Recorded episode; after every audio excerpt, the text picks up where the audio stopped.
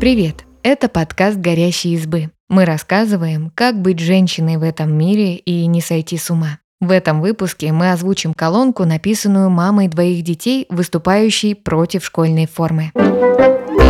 Наша авторка Даша Полещикова успела поносить школьную форму сама, а теперь подбирает ее для своих детей. Она поделилась своим опытом и рассказала, почему считает, что форма только мешает учиться. Вот что говорит Даша. Я пошла в первый класс в 1995 году. Школьную форму тогда отменили, и дети могли ходить в чем угодно. Моя консервативная мама решила, что это не дело, и шила мне несколько костюмчиков специально для школы. Пару юбочек, брюки, пиджак и жилет, на котором была вышита первая буква моего имени. Новые костюмчики мне страшно нравились. Я помню, что чувствовала себя в них невероятно взрослой. Через год родители в нашем классе подружились, сформировали родительский комитет и закупили всем одинаковую форму. Надо сказать, довольно современную, джинсовую. Девчонки ходили в сарафанах, а мальчишки в джинсах и курточках. У всех были водолазки цвета морской волны, которые я с тех пор ненавижу. Инициативу нашего класса подхватила вся школа. Джинсовую форму сделали обязательной. Строго определенного фасона не было. Чаще всего мы ходили в джинсах и лонгсливах. Когда в моду вошли комбинезоны, носили их. Однажды мои одноклассницы купили джинсовое платье, и она стала самой модной девчонкой в параллели. Такой формат формы не напрягал ни нас, ни родителей. Джинсовые вещи было легко купить, подходящая модель находилась для любой фигуры. А еще в джинсах было удобно бегать на переменах и кататься со снежной горки после уроков. Тем не менее, я немного завидовала двоюродной сестре, которая училась в школе без формы. В 2017 году моя старшая дочь пошла в первый класс, и я оказалась по другую сторону баррикад. К тому моменту правила стали строже. Школы получили законное право вводить форму. В гимназии, где учатся мои дети, требования стандартные. Деловой стиль, единый для всех синий цвет. Фасон и фирму можно выбрать самостоятельно. Обычно мальчиков одевают в строгие классические костюмы, а девочек в юбочки или сарафаны. Меня удивило, что большинство россиян поддержали введение школьной формы. Мне идея одевать детей в одинаковую, дорогую и неудобную одежду кажется абсурдной. На мой взгляд, форма мешает всем – и детям, и родителям, и даже учителям, которые вынуждены следить за соблюдением правил. Школьная форма сформировала вокруг себя несколько мифов, с которыми я не согласна.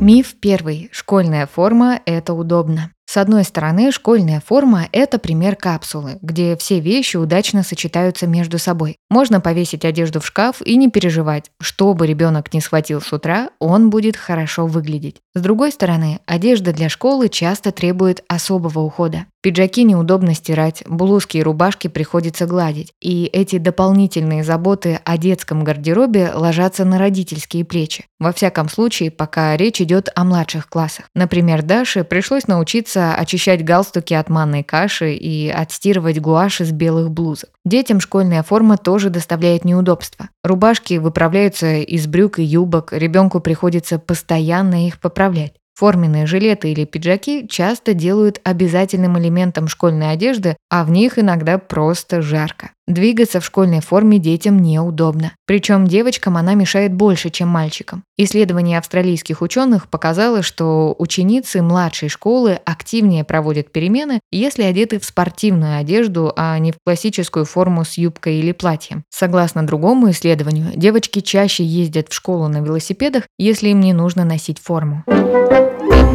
Миф второй. Школьная форма помогает учиться. Это мнение разделяют 25% россиян, опрошенных в 2022 году. Даже учителя думают, что форма делает детей сосредоточеннее. Но исследования этого не подтверждают. Одно из них провели в 2010 году в Северной Каролине. Ученые проанализировали успеваемость за последние несколько лет и не выявили никакой связи между достижениями учеников и введением формы. Согласно здравому смыслу, форма тоже не помогает учиться. Например, чтобы переодеться после физкультуры, детям приходится застегивать миллиард маленьких пуговичек. Из-за этого они иногда опаздывают на следующий урок. Пришедшего не в форме ученика могут отправить домой переодеваться. Это однажды произошло с дочерью Даши, которая надела в школу джинсы. В результате ребенок пропустил урок математики. Миф третий. Школьная форма сглаживает социальные различия. Думать так как минимум наивно. Даже если одеть всех в одинаковые костюмы, разница в достатке детей будет заметна по обуви, мобильному телефону, портфелю, машине родителей и образу жизни в целом. Даша Полещикова считает, что эта вынужденная одинаковость даже подчеркивает социальные различия. Прошло почти 30 лет, а она до сих пор помнит одноклассницу, родители которой не купили форменный джинсовый сарафан, потому что не захотели или не смогли найти на это денег. Вместо сглаживания социального неравенства школьная форма создает дополнительные сложности небогатым родителям. Например, в Новой Зеландии некоторые дети вынуждены пропускать уроки, потому что по очереди носят один комплект школьной одежды с братьями и сестрами. А в бедных странах Африки дети иногда не ходят в школу только потому, что не могут купить форму. В России покупка формы тоже выливается в копеечку. Нужно понимать, что часто эта одежда пригодна только для школы. Например, в джинсах и толстовке можно погулять в парке, съездить к бабушке в деревню или пойти к другу на день рождения а в школьном сарафане ходят только в школу. Школьная форма для девочек в среднем обходится дороже одежды для мальчиков. По данным Росстата, в 2022 году базовый набор первоклассника стоил родителям почти 22 300 рублей, а первоклассницы – 26 900 рублей. И эта разница возникла именно из-за школьной формы. В набор школьницы входит больше одежды, в том числе платья, колготки и банты.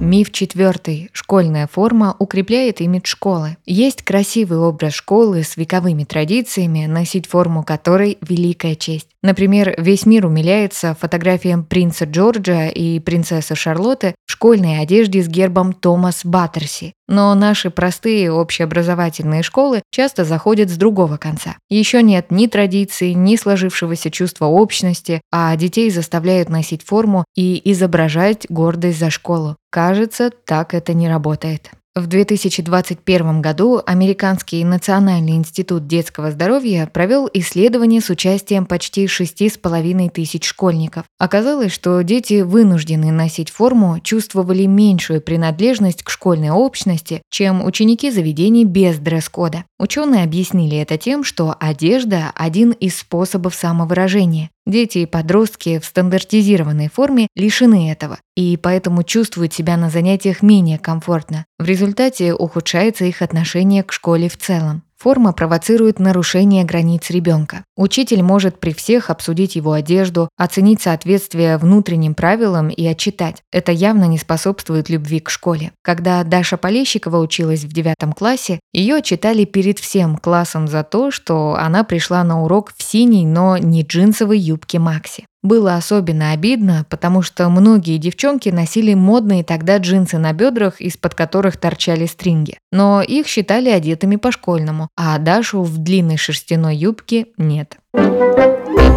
Миф пятый. Школьная форма развивает вкус и учит уместно одеваться. Чтобы чему-то научиться, надо это регулярно делать. Школьная форма лишает детей возможности выбора. Они носят то, что сказали, и наверстывают упущенное, дорвавшись до свободы. Это произошло в начале 90-х, когда школьную форму отменили. Уставшие от мрачных коричневых платьев девчонки ходили в школу в неоновых лосинах. Если бы обязательной формы не было, можно было бы вместе с ребенком обсудить, что уместно выглядит в школе, научить собирать капсулу и сочетать одежду между собой. Конечно, дети будут делать ошибки и иногда выглядеть странно, но постепенно они научатся самостоятельно выбирать одежду и выработают свой стиль.